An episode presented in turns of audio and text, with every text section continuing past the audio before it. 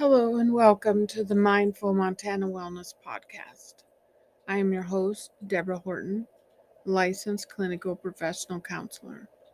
Today's topic is stressed out.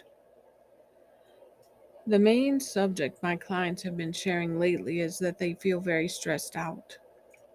They feel that everything around them is in some sort of chaos, from family life to work life to road rage to being way too hot because it is summer and on it goes.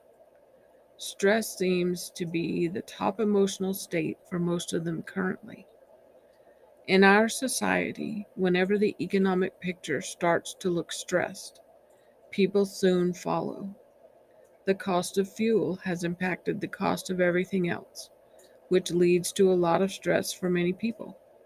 The more they are impacted by this situation, the more stress they feel.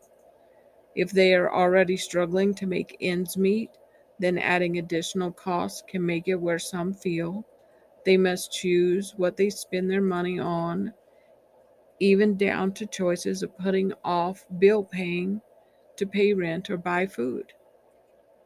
When people start to fear their economic security, it impacts how they feel about being safe in the basic needs of life food, shelter, security. This kind of fear and stress will then seep into every aspect of life. They will find they have less margin for family, friends, and work, and certainly not enough peace for self care for themselves. To add to this economic fear, there is the unsettled, unsettled political climate in our country. It seems that no matter what side of any issue someone is on, there is always something to be upset about or worried about, something to fear and be anxious about, something to cause stress. And this is added on makes things even more difficult.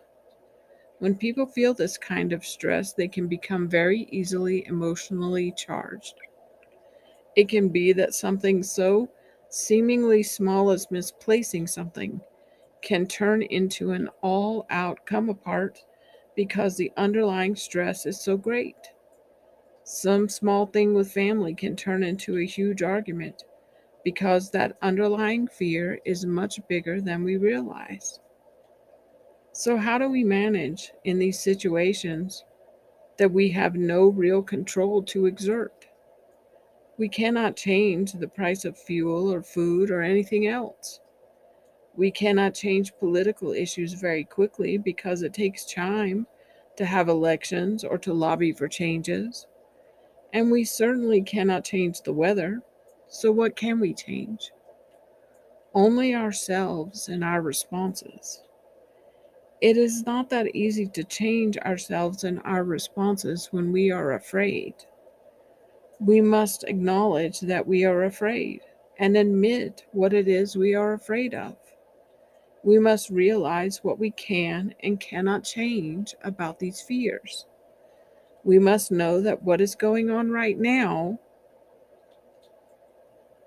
what do we have right now that is still safe?